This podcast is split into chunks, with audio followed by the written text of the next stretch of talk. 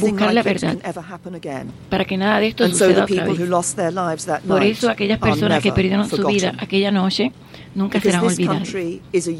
Porque esta, este país es una unión.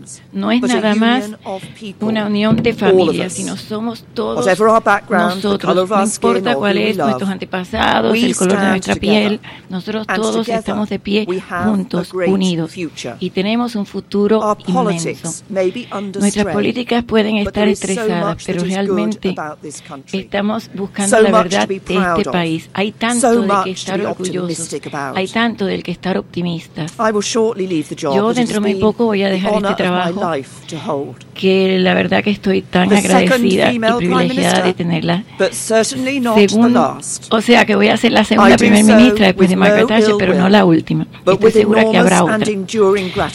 Pero estoy aquí con inmensa gratitud, gratitud de haber tenido la oportunidad de servir el país que yo amé y que amo, y ahí empieza a llorar visiblemente conmovida, que realmente Teresa May, no tan fuerte como Margaret Thatcher, pero sí realmente una mujer dura, eh, no se esperaba de esta forma, aunque ya eh, ella quería un segundo referéndum, obviamente no iba a haber un segundo referéndum, y ya su propio partido, el Partido eh, Conservador, realmente la había traicionado desde anterior eh, anteriores procesos porque ella estaba tratando de hacer un Brexit, em, tratando de ser un poquito más suave con el líder de la Comunidad Europea que era Bélgica. Pero vamos a hablar con Mabel Fajardo, si, si nos puede llamar cuando nos llame. Pero voy a continuar con lo que dijo. Ella dijo, lo intenté tres veces, pero no fui capaz de lograr que el Parlamento aprobase el texto. Esto lo afirma en una declaración ante las cámaras de televisión frente a la famosa puerta negra del número 10 de Downing Street, su residencia oficial en Londres. Creo que era correcto eh, perseverar incluso cuando las posibilidades de fracasar parecían altas. Pero ah, Mabel está, pero ahora parece que claro que el interés del país es mejor que un nuevo primer ministro lidere ese esfuerzo. Esto agregó, pero realmente la forzaron. A ver, Mabel, eh, ¿te sorprendieron las lágrimas? buenas tardes. ¿Te buenas tardes a tus oyentes, gracias a Barbas y sí, estamos otra vez en Reino Unido. Dime una cosa, ¿te sorprendieron las lágrimas? Porque ya una vez ella se había emocionado en el Parlamento cuando ya realmente no se esperaba que ella pudiera, que ella pudiera. No, no, no, no me sorprendieron porque realmente creo que, que ha intentado sacar adelante un proyecto en el que ella no creía en un inicio, con lo cual ha trabajado a favor del el respeto de lo que votó la mayoría en el, en el referéndum. Y al final un político es un servidor público, un político no es un defensor a ultranzas de una idea ideológica eh, personal, privada, se debe a quienes, a quienes pagamos los salarios y los sueldos de los políticos, son nuestros empleados. Y ella yo creo que intentó, primero renunció a su, a su idea, tuvo que eh, desaprender el no, no apoyar el Brexit para comenzar a aprender a amarlo y a defenderlo. Logró poner de acuerdo a 27 países diferentes en la Unión Europea. Y cuando en aquella ocasión hablábamos que el hueso duro de roer que se le ha atragantado ha sido poner de acuerdo a los eh, británicos, a los parlamentarios británicos que realmente considero que son importantes políticos que se aferran a una idea y la van defendiendo eh, a toda costa, que es lo que ha sucedido. Ya sobrevivió a dos mociones de censura, fue perdiendo el apoyo de los Tories, que es el Partido Conservador, durante su gobierno. 36 personas de su gobierno, María, renunciaron y esto le fue haciendo mella y entonces, claro, Europa le decía, ya le dio todas las prórrogas posibles y ya ha sido un desgaste que le ha llevado a lo que era irremediable, que es poner su dimisión. Ella lo ha anunciado, ella dejará de serlo el 7 de junio y con toda probabilidad, y es importante que la audiencia lo conozca, porque el lunes 3 de junio hasta el miércoles 5 el presidente de Estados Unidos, Donald Trump, va a visitar, realizará una visita de Estado a Reino Unido y no puede llegar a nivel diplomático, es decir, a llegar a un sitio donde no hay un primer ministro o que esté un ministro. Entonces ella va a ella anunció, lo que ha hecho es anunciar que el 7 de, eh, de junio va a presentar ya eh, formalmente su, su, dimisión. A ver, entre los aspirantes figuran el exministro de Exteriores Boris Johnson, el exministro del Brexit Dominic Ria, la ex líder de las comunes Andrea Lietson, el secretario del Foreign Office de la oficina em, extranjera Jeremy Hunt y el ministro de Interior Sajid David. Pero yo me pregunto, ¿por qué ella insistió, insistió en hacer un Brexit light? y tratando de hacer algunos comercios, tratando de hacer algunos acuerdos, cuando realmente querían un Brexit duro, que es lo que va a ser la próxima persona que la suceda. Bueno, realmente no lo querían todos. Eh, el, Parlamento británico, para que lo pueda entender nuestra audiencia, es de su padre y de su madre, cada uno de los parlamentarios. De hecho, ellos no tienen, eh, a nivel de estatutos, perdón, el disciplina de partido. Allí cada uno vota a su idea y esa es una libertad que defienden a rajatabla los políticos británicos, porque no todos están de acuerdo con la línea dictada por el partido y por eso, de hecho, a ella se le han revelado muchos Tories. Lo que ha ocurrido es que ella quería poner de acuerdo, por ejemplo, a Escocia, que quiere mantenerse, forma parte del Reino Unido, pero quiere mantenerse en la Unión Europea y no salir, entonces hay unas dificultades aduaneras. Tiene que poner de acuerdo a muchos grupos que conforman Reino Unido, Reino Unido no es Inglaterra, no es solo un lugar, y además poner de acuerdo con las relaciones económicas, sociales, políticas y además comerciales con el resto de la Unión Europea. Pero fíjate, ella tuvo que soportar la peor derrota jamás sufrida por un gobierno británico en el Parlamento, que fueron 432 diputados, votaron en contra y solo 202 a favor. O sea, poquito a poco se le iban virando, ella iba perdiendo ministros, iba perdiendo personas y ella seguía, o sea, ella no quería, no quería dimitir, pero pero eh, no querían un segundo referendo, ella quería otro segundo referendo, ¿correcto? No, es que ella, de realmente, ella realmente quisiera que se quedara la, la el Reino Unido en la Unión Europea. Ese era su. Pero eso no es lo que quieren los votantes, entonces, porque fue No, porque los votantes fueron, claro, el referéndum, con una pequeña, una diferencia de apenas dos puntos, decidieron marcharse. Y de marcharse, ella ha, ha, dicho que si no se ponen de acuerdo, realizar un referéndum en condiciones, un poco hacer, digamos, un divorcio civilizado, a partir de, de un divorcio a, a lo salvaje, eh, van a tener que empezar a reescribir desde cero cada una de las relaciones.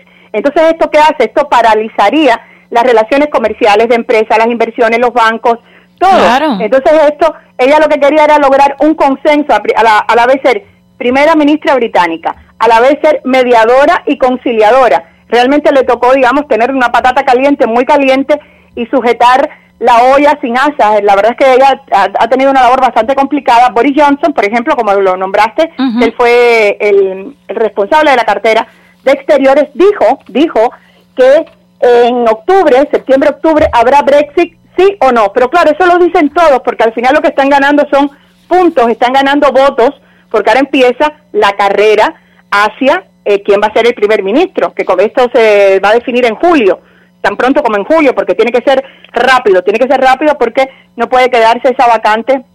Eh, el Parlamento británico tiene sus características y ellos tienen no solo el Brexit, tienen otras cosas, muchas cosas, incluso uno de los temas que va a tratar ahora el presidente Donald Trump, que ya se había reunido con Theresa May, Exactamente. será la importantísima relación entre Reino Unido y Estados Unidos, María. Ahora, eh, todos sabemos que ella llegó, o sea, la jefa del gobierno conservador, ella llegó al poder en julio del 2016 cuando renunció su predecesor, que es David Cameron, y esto fue tras el sorprendente resultado del referéndum que quería a toda costa llevar a cabo la misión de sacar a su país de la Unión Europea, pero desde hacía meses estaba cada vez ella debilitándose cada vez. Tres años y medio de arduas negociaciones con la Unión Europea, el 25 de noviembre había logrado firmar con sus 27 socios europeos un tratado de retirada que en 585 páginas recoge las condiciones de la salida. Sin embargo, este acuerdo se decepcionó tanto a los pre-europeos como a los euroescépticos para los primeros. O sea, la última vez que recuerdo tocar este tema, ella quería hacer un segundo referéndum en la House of Commons.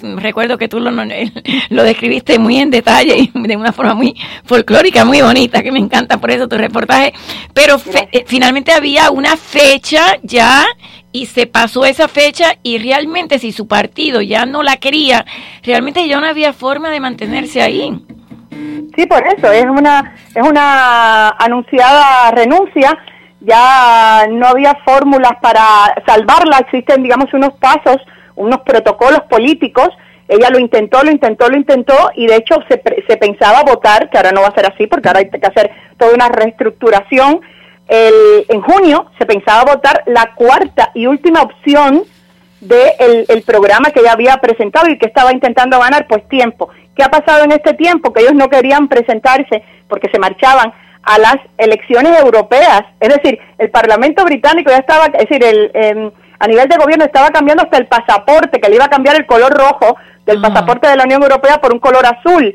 Y estaban cambiando absolutamente todo, porque estaban esperando nada más que dieran el pistoletazo de salida en el Parlamento británico por mayoría, por la mayoría que es menester para poder acordar la salida en las condiciones que, se, que se estaban discutiendo. Pero ¿qué ha sucedido? Que todo esto ahora se frena y además ayer, ayer jueves, los británicos fueron a votar en unas elecciones en las que va tomando fuerza, y esto hay que tenerlo claro, los grupos que quieren quedarse, que quieren quedarse en el Parlamento Europeo, que quieren quedarse en la Unión Europea. Entonces va pasando el tiempo, eh, van viendo que todas las dificultades de salida y esto genera pero no es muy tarde para eso. Pero Mabel, o sea, ella perdió tres votaciones, perdió 36 ministros por el camino. O sea, ella ella seguía porque los pesos pesados del gabinete del grupo parlamentario Tory le pusieron la pistola en la cabeza y le dijeron, "Oye, te tienes que ir." Pero ¿por qué insistir cuando ella ya veía que la que se le cerraban todas las puertas y realmente eh, ella no quería el Brexit, pero el Brexit tenía que ir y ella quería hacerlo de una forma light que no es lo que querían, la, no la mayoría. Ella no, quería, ella no lo quería, María, pero lo que sucede es que ella logró algo tan importante que no nos, no nos damos cuenta, que es lograr que los 27 países del bloque comunitario eh, eh, restantes, no quitando a, Reino Unido, se pusiesen de acuerdo. Y allí no se puede tomar ninguna decisión en la Unión Europea por mayoría simple. Generalmente tiene que ser este tipo de decisiones. Entonces, poner de acuerdo, que le ha costado meses, de conversación con cada uno de los jefes de Estado y de gobierno. Y cuando ella logra eso, ella, va al Parlamento británico y dice, bueno, esto será no pan comido, pero va a ser un poco más fácil o no. Y la respuesta ha sido que no, que los parlamentarios británicos no están de acuerdo porque lo que no se, no se está discutiendo el salir o no, se están discutiendo en este punto, en este momento en el que estamos, viernes 24 de mayo, es las condiciones que se plasman en este texto.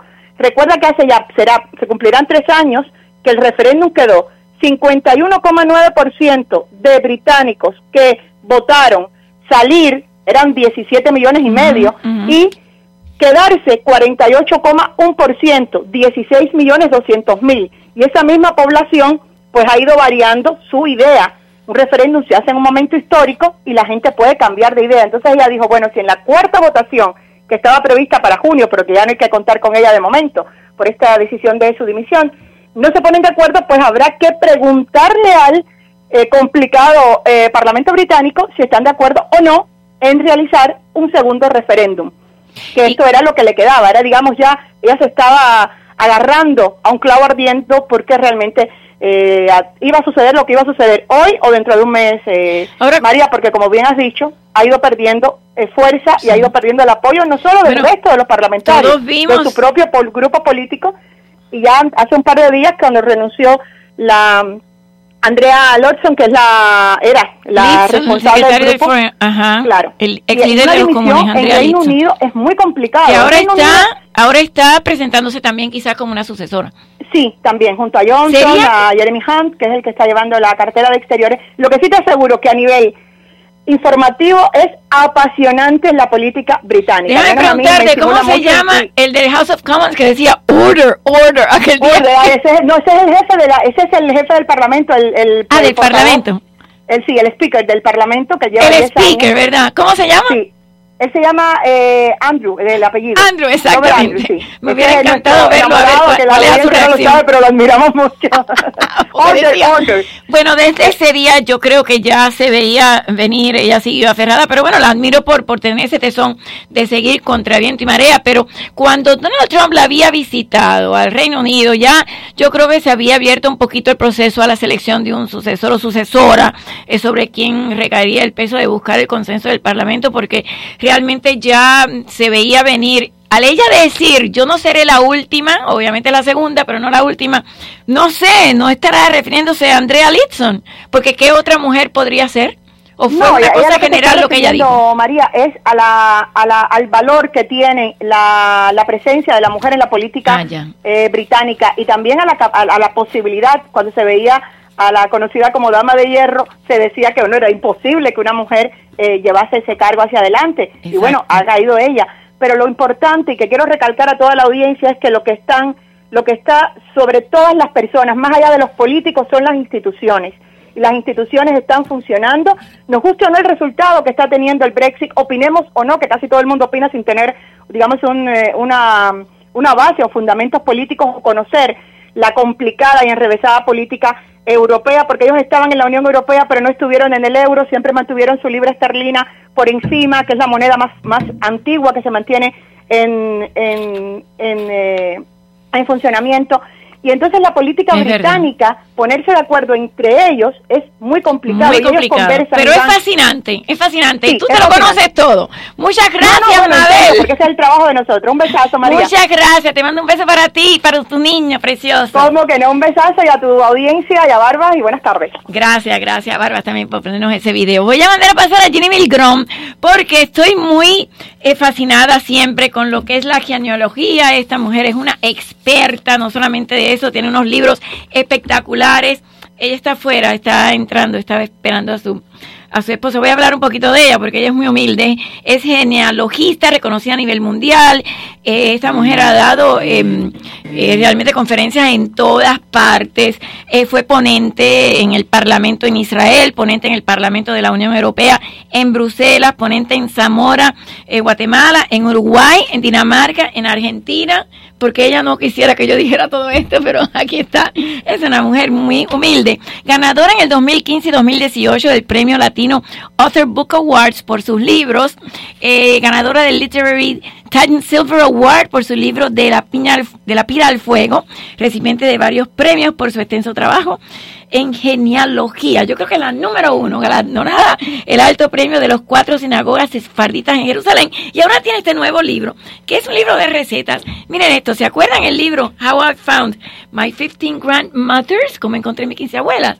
Ella que contó que como una niña criada bajo la religión católica, ella sabía que algo con ella no iba. Y ahora tiene, después de haber encontrado sus 15 abuelas de raíces hebreas, tiene las recetas de mis 15 abuelas. ¿Cómo tú estás, Ginny? Hola, ¿cómo estás, María? ¿Cómo estás, Michael? Eh, él, viene ahora. Ah, viene ahora. Él viene ahora. Okay. Te veo siempre.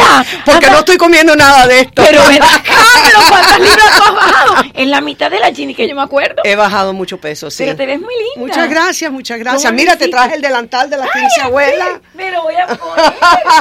Yo soy muy mala cocinera. La receta. Voy a intentar, voy a intentar una de tus recetas. Y te traje para que probaras. No me digas, me trajo comida. Te traje galletitas de las 15 abuelas. De los viernes yo rompo dieta. Ah, pues mira, hoy es el Barba, día. ¿quieres una?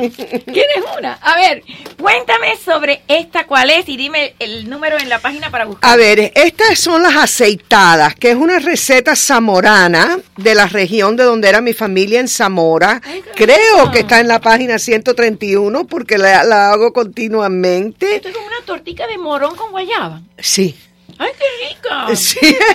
¡Ay, espectacular! Sí, son muy ricas. Y esa es la receta eh, en, la, en la página 131. La verdad que estas son recetas que mi familia tuvo desde muchos años atrás cuando practicaban como judíos en España y de ahí la familia trajo, las mujeres llevaban esta receta en papelitos escritos en a mano, los llevaron de Fermoselle, de Zamora, de donde eran las abuelas, a Madrid, de ahí a Cuba, a Costa Rica, a Canarias, de donde era la familia, Colombia, Costa Rica, o sea que el libro tiene recetas de las abuelas cada vez que pasaban todos esos pueblos. de cuál de ellas Esto era del original, de Zamora, de, de, Zamora. de, Fermoselle, correcto. Oh my God. Entonces, esta es una de las originales de allá, la verdad. A ver, dice aquí que el nivel es medio, o sea que no es tan difícil.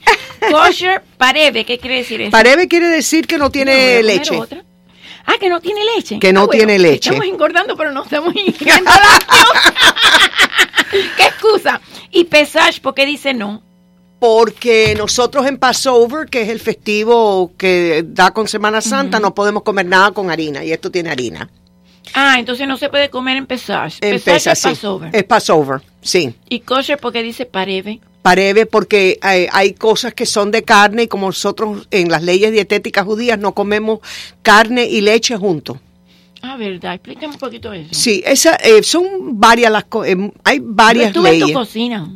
¿Perdón? Yo estuve en tu cocina. Yo sé que tú estuviste en mi cocina. Preciosa. Y en tu cocina fue que aprendí que en un lado se cocinaban las carnes y en otro los lácteos. Y en otro los lácteos, porque tenemos unas leyes estrictas en nuestras comidas que no se mezclan nunca los lácteos con las carnes.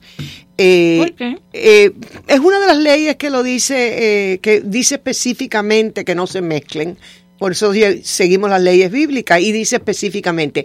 Y lo interesante es que como estas recetas, muchas de ellas vienen cuando las familias eran judías, antes que fueron católicos, porque primero fueron judíos. Entonces, en ningún momento en esa maleta llena de papelitos que me encontré, en ningún momento la familia había mezclado la leche con la carne. Y ahí fue que tú empezaste a averiguar. Correcto, en ningún momento. Entonces yo mucho de lo que aprendí de mi propia, vamos a decir, de mi propia eh, familia, todo lo ancestral, mucho fue a través de las recetas de las abuelas. Ahora, tú háblame un poquito del otro libro, cuando tú eres niña, para las personas que no recuerden. Yo sí lo recuerdo, pero me encanta la historia. ¿Cómo es que tú te das cuenta de niña que algo en tu crianza... Yo realmente no, me di cuenta, sino que me sentía que yo no era parte de esa familia católica cubana. Me sentía por dentro y... ¿Rechazabas algo? es que no me sentía que, que eso era lo mío. entro aquí. I don't belong. Sí, no, I don't belong. Y eso me pasó a los 6, 7 años, algo así. Eso no me pasó después de vieja, eso me pasó a los 6, 7 años que me sentí así. Pero de todas maneras yo fui a los colegios católicos, yo fui aquí a Santa Teresa, después fui a la Inmaculada La Sal, hasta fui a Berry College. O sea que yo pasé... Siempre católico. Católica, católica, pero siempre sintiéndome que algo no estaba bien. Y la realidad es que cuando ya me rompí de todos esos lazos de que ya era una mujer casada, etcétera, que pude investigar y, ir a donde yo, lo que yo me sentía, ahí es donde hice esta investigación, regresé al pueblo judío y después encontré que mi familia habían sido judíos de siempre. Cuéntame cuando encuentras esos papeles escondidos en tu casa. Esos papeles escondidos. Mira, mami siempre, eh, esto le fue muy duro. vive. Sí, mami vive, tiene 91, pero realmente no sabe. Tiene Alzheimer, ¿verdad? Eh, tiene Alzheimer, sí. Entonces mami eh, nunca me quiso, ah, vamos a decir, ayudar en esta no me bloqueaba, pero no me ayudaba. O sea, yo no tengo nada, en mi casa no hay nada, aquí no existe nada. era una tradición de mucho tiempo de Y era y se escondieron por mucho tiempo. O sea, esto llevaban escondidos 500 es algo años. aprendido, me imagino. Sí, esto es un esto es llevaban cerrados por muchísimos años. Entonces, yo la verdad que en aquella época, cuando mami todavía vivía en la casa, yo no tengo nada aquí, no tengo nada aquí, y yo estaba segura que había algo ahí porque traían todo, fotografías, había slides, habían cosas de Cuba, los eh, tenían todavía en la casa los contratos de cuando fabricaron la casa en Cuba con los cheques hechos a todos los albañiles. O sea, que había tanto papel. Y mami me decía que no tenía. Pero cuando mami ya se pone bien malita y la, y la mudamos para un sitio, y por fin entró a la casa con mi hermana y me encuentro esta maleta llena de estas recetas escritas a mano. Estaba abajo en una gaveta de la cocina. Ah, de la Miles de papelitos. Entonces ahí es donde yo tomo estos papelitos, los voy transcribiendo porque decían cosas como un huevo lleno de aceite un vasito lleno de harina. Figúrate tú qué tamaño vasito, qué tamaño de huevo. O, o, un vaso con claras de huevo. Entonces, todo eso, cuando ya las transcribí todo al inglés, porque esto lo hice del español antiguo al inglés y otra vez al español. Este libro está en inglés y está en, español, y está en inglés. Esa es la versión Esta es la versión hispana. Primero en español, después en inglés. Yo, yo lo, lo pasé las recetas del español al inglés para poder dárselo. Entonces, cuando ya yo había transcrito todos esos papelitos, mi esposo, me, Michael, me vio con todo eso y dice, ven acá, tú vas a cocinar todo eso. Digo, no, yo no puedo cocinar todo eso. Yo lo que voy a hacer es que voy a llamar a mis 150. Pero esta la cocinaste tú. Esta sí. Y están espectaculares. Gracias, pero yo le pedí a unas 75 de mis mejores amigas en todas partes del mundo, desde Mallorca, en España, Israel, South Africa, en Estados Unidos. Yo fui mandando recetas Irlanda a todas partes del mundo para que me las cocinaran. Pero era más que ah. cocinarlas, tenían que ver cuántos cuántos cuánta harina había dentro de ese vasito o cuántos huevos o qué aguantaba en aceite un, una, un huevo. O sea, había que como empezar. Hay recetas que se tuvieron que hacer. ¿Y qué años serían eso? De bueno, había unas muy antiguas, porque si tú miras, eh, acuérdate que en la Inquisición uno no podía tener, después de convertirse, no podían seguir teniendo tradiciones judías porque si no te quemaban. Entonces, y te agarraba la Inquisición y te quemaba. Yo he identificado 45 personas en mi árbol. en tu árbol genealógico. Eh, quemados. o sea que realmente, entonces, había una receta que es la que está en la cubierta, que es esta que se ve, eh, que parecen unas chuletas. A ver, vamos a... Ah, ah, tú le estás enseñando. Sí, parece unas chuletas de puerco. Y esto realmente es como un buñuelo y está hecho en forma de chuleta. Ah, como un buñuelo. Y lo estaban, pre, estaban haciendo parecer que estaban comiendo chuletas cuando de verdad estaban comiendo un postre, para que los que los miraran pensaran que estaban comiendo cerdo. que me está recordando lo que es el sincretismo cuando los africanos que practicaban la religión yoruba de Nigeria ponían lo que era la caridad cuando estaban realmente Este es exactamente lo mismo. Esta receta se llamaba chuletas tía Paulita y cuando yo encontré las chuletas tía Paulita dije, "Ay, Dios mío, no estaban comiendo cerdo" porque yo había visto que habían tenido las leyes dietéticas por cientos de años y de repente me encuentro la chuleta tía Paulita. Me costó como tres meses poder llegar a leer la, receta y, cuando vi que estaba hecho, eh, ellos no comían cerdo porque, eh, pero la chuleta era un buñuelo. Ah, era un buñuelo y parecía que era. claro, que era y le echaron ah, por encima, si ves, le echaban ah, ahí azucarado y le echaban tomate como una mermelada de tomate y así lo servían. y lo que parece el, el, huesito es un pedazo de pan quemado. es un pedazo de pan quemado. Estas son las chuletas de la tía Paulita. Mira eso, que realmente son buñuelos. Sí, son buñuelos. parece que es un huesito, parece que es una chuleta, pero realmente es un postre. Correcto. interesante. Y entonces... Mira, me dicen acá, me dicen, dame un pedacito, ah, María. Son riquísimos. De la galletica. María, mira la cámara para allá. Ellos quieren verla. Mira, vamos a enseñarla. ya yo me comí dos. Miren qué cosa más rica. A ver, explícame un poquito cómo se hace esta y si es difícil. Bueno, esta yo no creo que es difícil. Eh, la verdad que después de pasar... Todo el mundo quiere. Esta es una receta que está hecha de harina, azúcar, licor de anís y la familia usaba mucho el licor de anís. Ah, licor de que es algo muy sefardita. Aquí está, espérate, espérate, Barba. a ver mira a ver si de verdad, a ver, a ver, a ver. Te voy a decir que está espectacular. Esto es como una tortita de morón que nosotros coge otra porque yo no quiero engordar sola. ¿Tú no quieres una? No, no, no, no, no, no, yo no quiero engordar. La tortica. Te doy Son una dos, me ah, te llevan con dos. Ah, ok. Cógete otra y yo me quedo. no quiero ser la única. Entonces realmente estamos hablando de que tiene azúcar, tiene harina, tiene el anís, que realmente es un ingrediente después que usaban mucho los judíos y también era mucho de la región de mi familia y eh, muchas recetas con anís, pero no es ese anís fuerte, se siente, es el licor de anís, anís, del mono, muy muy liviano. Ay, anís del mono, claro, en Claro, anís del mono. Que se le echa el café. Y tiene eh, harina, azúcar, anís del mono. Y la verdad que muchas de estas recetas son recetas que también tengo recetas de cuando la familia se mudó para se fueron de España a Canarias. Por ejemplo, están los famosos huevos moles de que las abuelas hacían en Canarias. Mole. Lo se llama huevos moles, que es como un pudín. Hay otra receta de de cuando se mudaron para Costa Rica, que es muy conocida en Costa Rica, que se llama chiricaya. ¿Eso qué es? Es como, también como un, como una especie de, de pudín, pero diferente. Uno es con maíz, el otro no. Entonces, cuando llegan a Cuba, ahí es cuando lo interesante históricamente. ¿Era tu mamá o tu papá?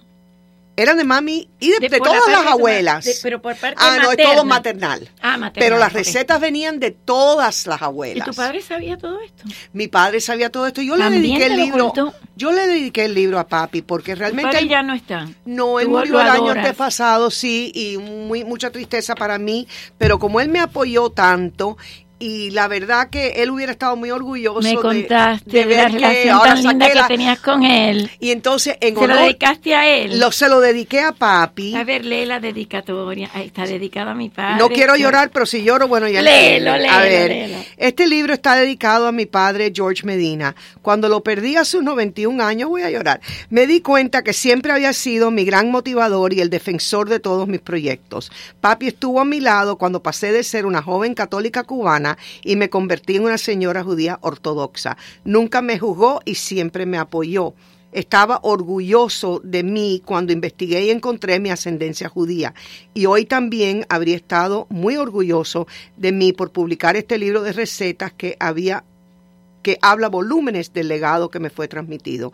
Gracias, papi, por enseñarme a anhelar, alcanzar la luna mm. y por hacer posible todos mis logros. Te extraño muchísimo pero mi vida y mis éxitos son un tributo a tu excelencia. ¿Qué diría tu padre George Medina si estuviera comiendo esto, estuviera leyendo esto? Súper, súper, eh, la verdad, emocionado. Y yo cuando encontré todos esos papelitos, encontré las recetas de bebida de los cócteles que él hacía en Cuba. Y tengo una, una ah, sección. él hacía cócteles. Él hacía cócteles, tú sabes, para los amigos y eso, pero por ejemplo, hacía, tengo aquí el cóctel Comodoro, eh, otro trago que se llama una mula mulata. Y entonces. ¿Una mulata? ¿Cuál es ese? Ese es uno que la mulata es con una onza de jugo de limón. A ver, dame, dame la página para 254. 254. Yo les recomiendo este libro porque está espectacular. Entonces están todos estos. Eh, a ver, mulata. una onza de jugo de limón, una cucharadita de azúcar y dos onzas de ron. ¿Eso es como un mojito?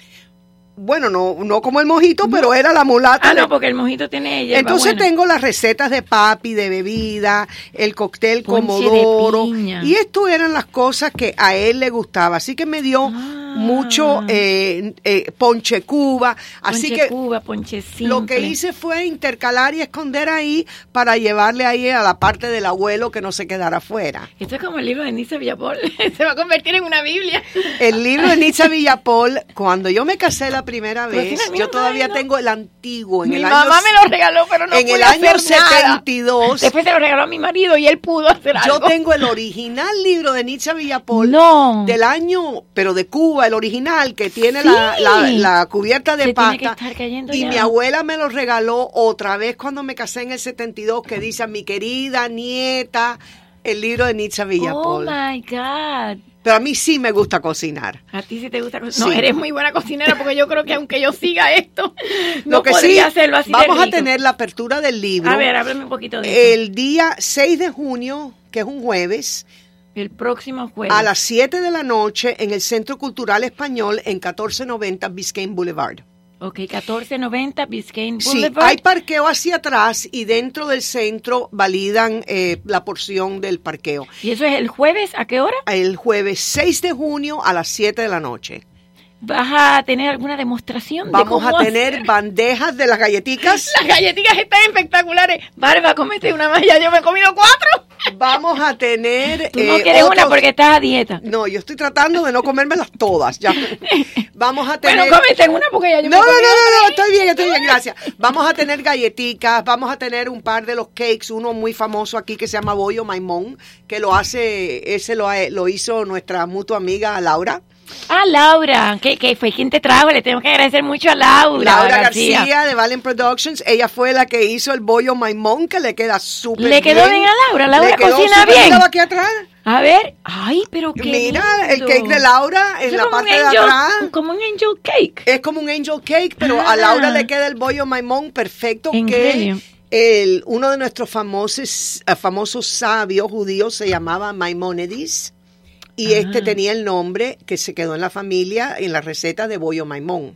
Entonces Laura me lo ha hecho. Vamos a tener eso, vamos a tener otras galletitas de almendra y todos los que vengan y compren el suena como tuviera algo de almendra o no? No, este no tiene, este tiene el anís. Anís, ah, Y todos los que vengan le vamos a dar el delantal. ¿Es guayaba? Es guay, eh, no, es fresa. Ah, es fresa, es fresa. Es fresa. Ah, le vamos a dar el delantal. Se lo van a dar. Así, sí. Así que realmente va a ser una noche súper divertida. Vamos a hablar de no solo las costumbres que tenían eh, los judíos en cuanto a, la comida, sino cómo es que escondían, cómo es que se casaban de una manera, por ejemplo, eh, cultural, eh, judía, siendo católicos abiertamente. O sea, cómo es que podían esconderse por tantos años. Yo sé que mi familia en particular se escondió como hasta los 1700. Estamos hablando, yo llegué a, a 1405. Con, eh, llevando Llegaste atrás a 1405. Correcto. Entonces ahí los seguían prendiendo en la Inquisición, pero como en 1710, algo así, ya vi que ya estaban judíos tranquilos, eh, perdón, católicos tranquilos en el pueblo de Fermoselle y ya no los prendían más. O sea que ellos ya llegó un momento que seguro que... Fermoselle es en Zamora. En Zamora. Esto es España. Sí, está eh, justo en el río. Hacia el norte. Hacia el norte. Justo en la orilla del río con Portugal. Sí, porque hay un lugar por ahí que se llama Riva de Sella, que creo que está cerca de... Está muy cerca. Muy cerquita. Muy cerca. Entonces ellos ya cuando, lugar, muy lindo, cuando se quedaron ahí pues ya yo veo que ya no los prendían más, ya lo único que quedó en la familia en ese momento fueron estas recetas, estas tradiciones, eh, todas estas leyes alimenticias que mi abuela me enseñó a través de Explícame un poquito lo que es coche, porque yo aprendí en tu cocina aquel día que Ginny iba a tener un programa de televisión espectacular, del cual yo eh, tengo el privilegio de ser parte de ella. Ella me hizo toda mi genealogía en un libro precioso, encontró primos, encontró un tío que yo tenía que era doctor, que supuestamente era muy buen samaritano. Ah, fue, con tu ADN. Que con mi ADN, exactamente. Pero lo más bonito es, o sea, yo te pregunto, eh, cuando tú empiezas a hacer todo esto, ¿tienes reticencia de tu familia? ¿No, abras papeles? Eh, ¿No? ¿Eso está prohibido? Es, sí, me fue muy difícil porque en las leyes eh, alimenticias judías no podemos comer cerdo, que es un, se come, o sea, el jamón, un sándwich de jamón. ¿Cuál es la razón? Eh, eh, realmente, número uno lo dice en la Biblia y nos dice, eh, nos dice exactamente qué animales podemos comer y los que no podemos comer. Pero básicamente son aquellos animales que nos matan por, su comida. Okay. son ah, vegetarianos. O sea, nosotros tenemos una creencia muy fuerte que somos los que comemos son quienes somos. Yeah, you are what you eat, eres lo que Claro, entonces no comemos nadie o ningún animal que ha matado no comemos un animal eh, que es eh, scavenger. Ajá, eh, no sé cómo dice scavenger. Tendré que buscarlo. Ok, pero ningún animal que... ¿Cómo se dice? No, no, comemos ningún animal que sea scavenger, no podemos comer lastimosamente porque hace 30 años, pero lo extraño mucho, no podemos comer marisco. Ya tú no comes ni camarones, hace ni 30 años, ni nada. ostras. Y cuando vas a un lugar donde tienen eso, tú explicas yo no explico, yo pido un pescado. Pero si vas a una casa donde no, yo no como en la casa, yo no como en las casas. Pero Nunca vas a comer a casa de nadie. Nadie, no, si no, si no siguen estas leyes, no. No es fácil. O les explicas, mira, yo. Sí, no, realmente no, no sí, comemos. Que, que comen de la basura, scavengers. Sí, comen, de, comen basura. Entonces no podemos comer nada que, que está comiendo basura o que está matando. Por eso los mariscos, por ejemplo, están en el fondo del mar y entonces por eso es. Correcto. Pero el pescado sí. El pescado no hay problema, el, los pescados que tienen escamas. Porque los pescados que no ah, tienen, escamas, están matando para su comida, como el tiburón, como el marlin, este tipo de pescado, mata. La tuna no mata. O sea, son pescados animales vegetarianos. Entonces, eso y no mezclar la carne con la leche y no podemos comprar cualquier carne. La carne tiene que ser matada de cierta manera para, que, no sufra el para que no sufra el animal. Ahora, ¿qué otra cosa es kosher? Ah, a ver, tenemos... Ah, ok. Sí, porque yo aprendí en tu cocina que lo que yo pensaba que era kosher, que era nada más no comer cerdo, de la forma en que se mata el animal, demás, había mucho más que eso. Y, y la verdad que he hecho un poquito de research y la verdad que me abriste un mundo de curiosidad. Tengo que hacer una pausa para hablar con Luis Núñez sobre la infusión 007, en lo que lo llamamos eh, entonces, ¿con quién encontraste o qué te dijeron cuando estabas haciendo esto? Bueno, no, no, fue fácil porque tuve que dejar de comer en casa de mami y todas mis comidas favoritas, entonces todos los festivos de familia, Thanksgiving, Día de las Madres, Día de los Padres, tuvo que moverse todo para mi casa, para que pudiera comer. Parece que no, pero la comida es algo muy importante en nuestras vidas sociales, no es solo para sobrevivir. Pero podías comer ensalada o podías Sí, se podía comer ensalada, pero yo también quería el pavo, ¿no? Claro, claro, claro, claro, no, sí, sí. Así que todo, entonces, de, hasta este día, toda la celebración de Thanksgiving siempre es en mi casa y realmente a mí no me importa, a mí me encanta cocinar, me encanta estar rodeada de mi familia, así que no ha sido una trayectoria fácil, pero hoy día la verdad que todo es muy amoroso. Además que Michael te acompaña, que ¿cuántos años llevan ustedes casados? 27 eso es algo muy importante en tu vida porque yo he estado con ustedes por lo menos dos o tres ocasiones y el amor que siente él por ti es un amor que me recuerda al que sentía mi o siente yo creo aunque esté en el otro mundo mi esposo por mí. Eh, cuando tú estás haciendo todo este research, ¿ya lo habías conocido a él? sí, ya estábamos casados, ah, porque yo realmente regresé al pueblo judío antes de conocer a Michael. O sea, yo conocí a Michael mucho después y solo fue cuando murió mi abuela y me dejó unas joyas con una temática judía es que yo empecé a hacer la A ver, ¿cómo eran esas joyas con la temática judía? Bueno, ella me dejó unos aretes con una estrella de David. Y me dejó una mano de Dios, que es un, que es un símbolo judío también. Claro, claro. Y ella me dejó estas dos cosas, más me había enseñado todas estas tradiciones que están en este libro. Y entonces ahí es cuando digo, no, ellos son judíos. ¿Y, no le pudiste preguntar a tu abuelita? ¿O ya había muerto cuando Ya había muerto cuando esto pasó porque me entregaron las joyas el día de su muerte. Ah, no te dio las joyas durante su vida. se las dio a mami para entregármelas el día de su muerte. O sea que ella también quería que fuera Correcto, todo escondido. Todo. escondido. Esto fue escondido hasta que lo traje. Y ahí también explicarle a todos los primos, oye, adivina, guess what? Estos son ¿Qué, te, dijeron tus primos? a ver, dime los que reaccionaron bien y los que te criticaron. No, realmente. ahí está Michael. Ah, Pero Michael, ven para acá, claro, claro. Los que me criticaron no sé porque lo hicieron silentamente, pero creo que lo han hecho con mucho amor. Ahí está Michael. Michael, yo me he comido cuatro galletas ya. ¿Tú quieres una? No, yo comí mucho de eso antes. Muchísimo. voy a cortar acá. Estamos hablando de ti, Michael. Estamos hablando de ti porque oh. yo le estaba diciendo Ginny que, que tú y ella se quieren tanto y es muy bonito ver una pareja que el amor es tan profundo y desinteresado y que se ve en tus ojos cuando la miras a ella y ella cuando te mira a ti. Cuando ella está luchando contra todo esto y buscando este research, ¿tuviste un cambio en ella? Sí, ah, muy dulce. Muy dulce. A ver. Sabe, eh, la historia de, de de, la historia de todo, el judío y todo, es la historia de Ginny. Yo lo sé. ¿Me entiendes? So, todo lo que pasa es que yo puedo saber más de Ginny mismo. No es historia de Purple, historia de O sea que la Ginny completa no la conocías. hasta que ella, eso es lo que dijo, hasta que no llegó a conocer no llegó esa a conocer parte. Toda la parte. Sí, sí. Así que lo bueno es que se enamoró de la mitad. De la mitad. no, y la otra 50, No, no, 51%. 51%. Poco más, poco más. Pero entonces tú la notaste más libre al final mientras iba averiguando todo y mientras más tú la acompañabas a todos los viajes. Siempre. Porque esa sí, mujer sí, recorrió sí, todo el mundo. Sí. Sabe, como, como una persona casada con en otra, es como dos vapores. Antes un vapor pasa este lugar, el otro vapor pasa este lugar. Y cuando somos, casados es un vapor, ¿me entiendes? Un vapor. Un vapor. claro, porque son dos, tienen que hacer uno. Mismo, mismo tarjeta mismo. Qué lindo, Michael. Qué bonito. ¿Tú ves por qué yo lo quería? Eh, eh, en, todo es, ¿sabe? en todos es en español. Ay, no, todo muy bien, en español. ¿Cuántos idiomas tú hablas, Michael? Porque a mí me da vergüenza, la verdad, todos los idiomas que hablas. Yo pienso seis. ¿Seis? ¿Cuáles son? ¿Inglés, español?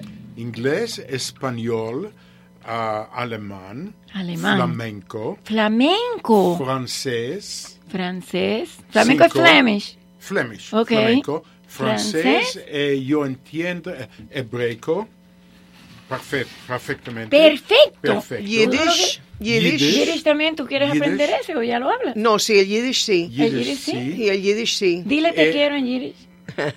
bueno, en hebreo anillo evota. ¡Ay, qué lindo! I love you. ¡Qué lindo! A ver, voy a hablar con Luis Núñez em, de la infusión 007. A ver, Luisito, háblame un poquito sobre esta infusión para la caída del cabello. Sí, bueno, mira, eh, este es un producto maravilloso creado por... Esta es una compañía familiar. Más de mil y pico de familias con un producto que te restaura el pelo. Es decir, si tú tienes caída de pelo, si tienes folículo piloso cerrado, si tienes células durmientes, cualquier problema que tú tengas con pérdida de pelo, la infusión 007 te resuelve ese problema en razón de un tratamiento de un mes y medio. Es decir, la gente nada más tiene que llamarme al 786-860-0950 y si no me pueden llamar a la oficina al 305-898-8006. Es un tratamiento que todo es natural, no tiene efecto secundario y tiene más de 500 aquí en la Florida. Tiene tremenda cantidad de personas que han dado el testimonio. Es decir, cuando usted ve que se le está cayendo el pelo, que usted ve que en la bañera le cae el pelo cuando usted se lava la cabeza, eso es un crecimiento débil, a la cual cuando usted utiliza la infusión 007, eh, la infusión 007 le resuelve ese problema. ¿Me está oyendo? ¿Aló? ¿Aló? ¿Aló?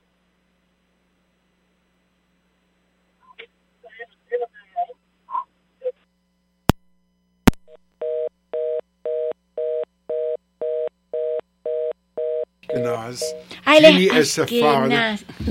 Explica un poquito lo que es Ashkenaz. Sí, yo voy a explicar un poquitito. Está aquí en el libro. Hay dos diferentes, eh, vamos a decir, caminos que tomaron los judíos en, en el mundo. Uno son lo que le decimos los judíos sefarditas, que son los que después de la Inquisición salieron de España. Tú eres sefardita. Yo soy sefardita, o sea que soy de origen español, o portugués, o sea, de Iberia. De ahí salieron para Marruecos, salieron para Algeria, salieron para Grecia. Entonces ahí se combinaron con la población árabe y eh, hicieron sus propias comidas que son muy similares a las españolas, muchas especies, sopones, comidas con entomatadas, mucha cebolla como las ah, nuestras. Y entonces ese es el grupo. El grupo de donde proviene Michael, esos son lo que se dicen los judíos askenazí ellos vienen del norte de, de, Rusia, Ucrania, Lituania, Rumanía, como es él. Y entonces sus comidas y sus tradiciones,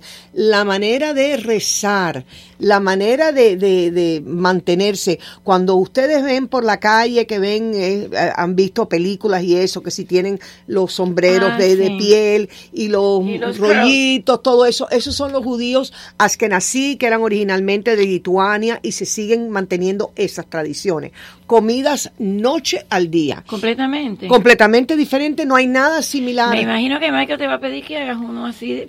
claro, entonces cuando... Me gusta mucho eso. Cuando realmente eh, empiezo, me, me caso con Mike y empiezo a ver las comidas que le gustan eran algo completamente ajeno a lo mío. Entonces yo tratando de que se comiera un platanito, no le gustaban los tostones, no entendía cómo habían tantos colores de frijoles porque realmente, ¿qué, ¿qué, es esto? Él conocía un frijol nada más, creo que el... ¿Cuál? El frijol rojo, creo que rojo, era. No, rojo y negro. claro, pero no el frijol blanco y el garbanzo y la lenteja y, las lentejas y, las lentejas amarillas y las blancas. sí, entonces de repente era para él muy diferente y yo empecé a incorporar las recetas askenazí un poco a mi ah, comida. Ya, ya, ya, o sea que tú aprendiste también. Ahora, ¿y los hasidic?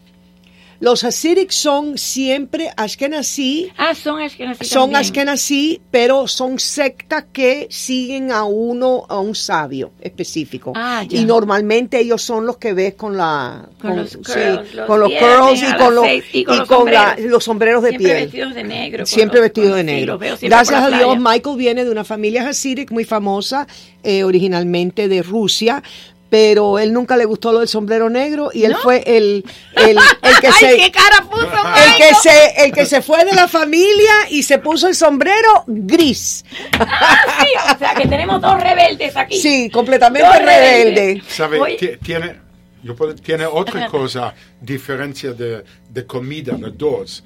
Um, la comida sfaradic es dos países caliente, calor. Ah, sí. Rusia, Polonia, Romania es país fría. El ah, dos, ya, ya, por el clima. sí, y comen mucha comida ahumada, pescado ahumado, el salmón, el herring, el, cosas ahumadas porque duraban todo el invierno. Comen los pastrami, los corned beef, por eso... Yo siempre iba a una delicatessen judía en Los Ángeles que estaba abierto 24 horas y ahí comía todo eso. Porque eso es este tipo de comidas que nací. Entonces realmente todo eso, entonces son sabores muy diferentes. Yo ahora estoy casi terminando mi próximo libro. Ah, sí, ¿cuánto bueno, el próximo libro eh, se llama Comida Kosher Cubana. Comida kosher cubana, me Porque llevo tantos años tratando de que todos estos platos de mi niñez sean kosher. Por ejemplo, la paella no puedo usar. Eh, me lo sacaste de la mente, te iba a preguntar qué hace bueno, paella. mi paella, mi paella, tiene pescado, y tiene eh, estos nuevos mariscos que han hecho, que son hechos de pescado, que lucen como ah, camarones. que parecen, que son hechos de un pescado japonés. Claro, entonces yo he tenido. Sashimi, algo así, sí, sashimi. Entonces yo he tenido que ir cambiando tantos años, por ejemplo, un buen... Pero sabe a cangrejo.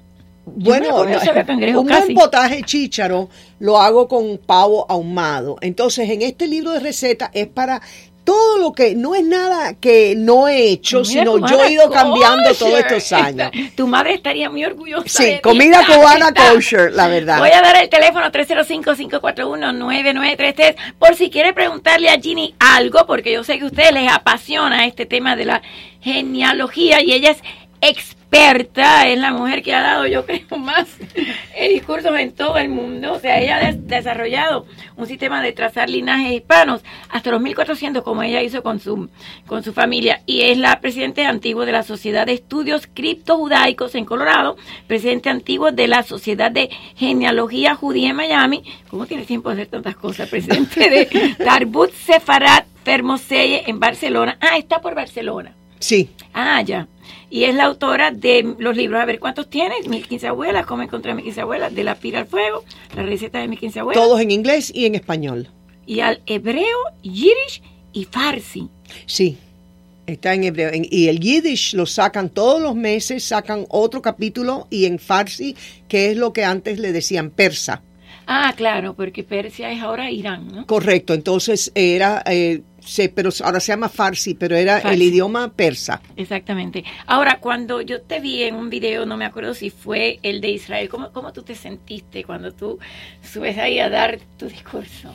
La verdad que... Como eh, reivindication. sí, es, es algo tan importante poder hablar en un parlamento, poder hablar sobre este tema y, y traerle al mundo el conocimiento de personas como yo y también eh, eh, ahora hace un par de meses hablé en Europa, en Bruselas, en el EU. En Bruselas también te vi. Sí, hablé en, la Unión Europea. Sí, hablé en el Parlamento, ahí me llevaron para la semana, la semana de antisemitismo para poder hablar del tema de traer eh, luz a la oscuridad, porque esto se llama traer luz a un, traer algo de, esperanza a un tiempo tan negro en, en la historia de Iberia que quemaban, mataban a, los judíos. Entonces, y no solo los judíos, mataban si eras hechicera. Yo sé que mi familia o los hubieran matado por judíos o por hechicera. por hechiceros, eran, eran cartománticas.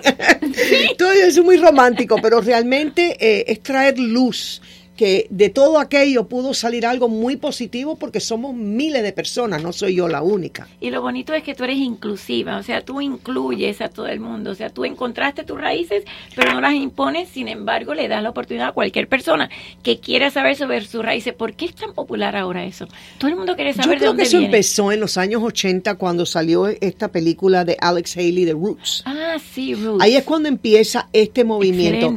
Pero yo estoy convencida que el mundo se está moviendo tan rápido y es todo como que las personas necesitan un ancla y yo creo que lo único que nos puede dar un ancla es saber sobre nuestro pasado. Si no sabes de tu pasado, no puedes no entender tu presente ni tu mañana. Correcto, y no se pueden, si no conoces la historia del pasado, no vas a seguir cometiendo los mismos errores. ¿De tu familia alguien te ha seguido los pasos cuando dijeron, mira, Ginny encontró que somos hebreos? No, nadie. Nadie. Todo el mundo es católico y nadie ha seguido. Nadie, nadie.